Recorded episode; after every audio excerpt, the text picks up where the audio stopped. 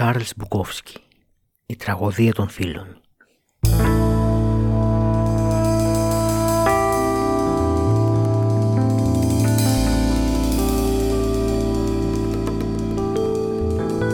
Δίψασα και οι ξέρες είχαν ξεραθεί Κίτρινα τα φυτά στις γλάστρες Σαν καλαμποκές. Η γυναίκα μου είχε φύγει Και τα διανά μπουκάλια Πτώματα που τσουρεμένα Με κύκλωναν ανήμπορα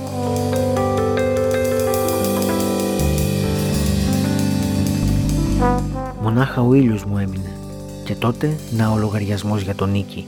Άψογα, επαρμένα κίτρινος.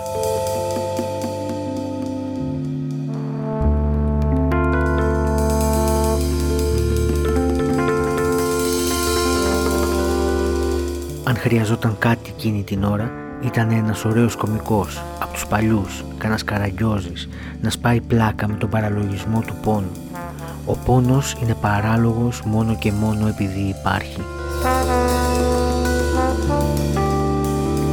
Ξυρίστηκα προσεκτικά με ένα παλιό ξηράφι.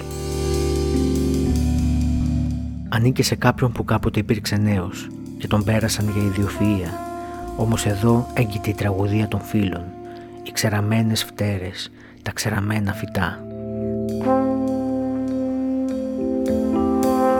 Τελικά βγήκα στο σκοτεινό διάδρομο. Η σπιτονικοκυρά μου στεκόταν ορθή, αγριεμένη, αποφασισμένη, με διαολόστηλε κουνώντας τα παχιά, κάθιδρα μπράτσα της. Το νίκη! Ούρλιαξε. Ούρλιαξε γιατί η ζωή είχε πια τσακίσει και τους δυο μας.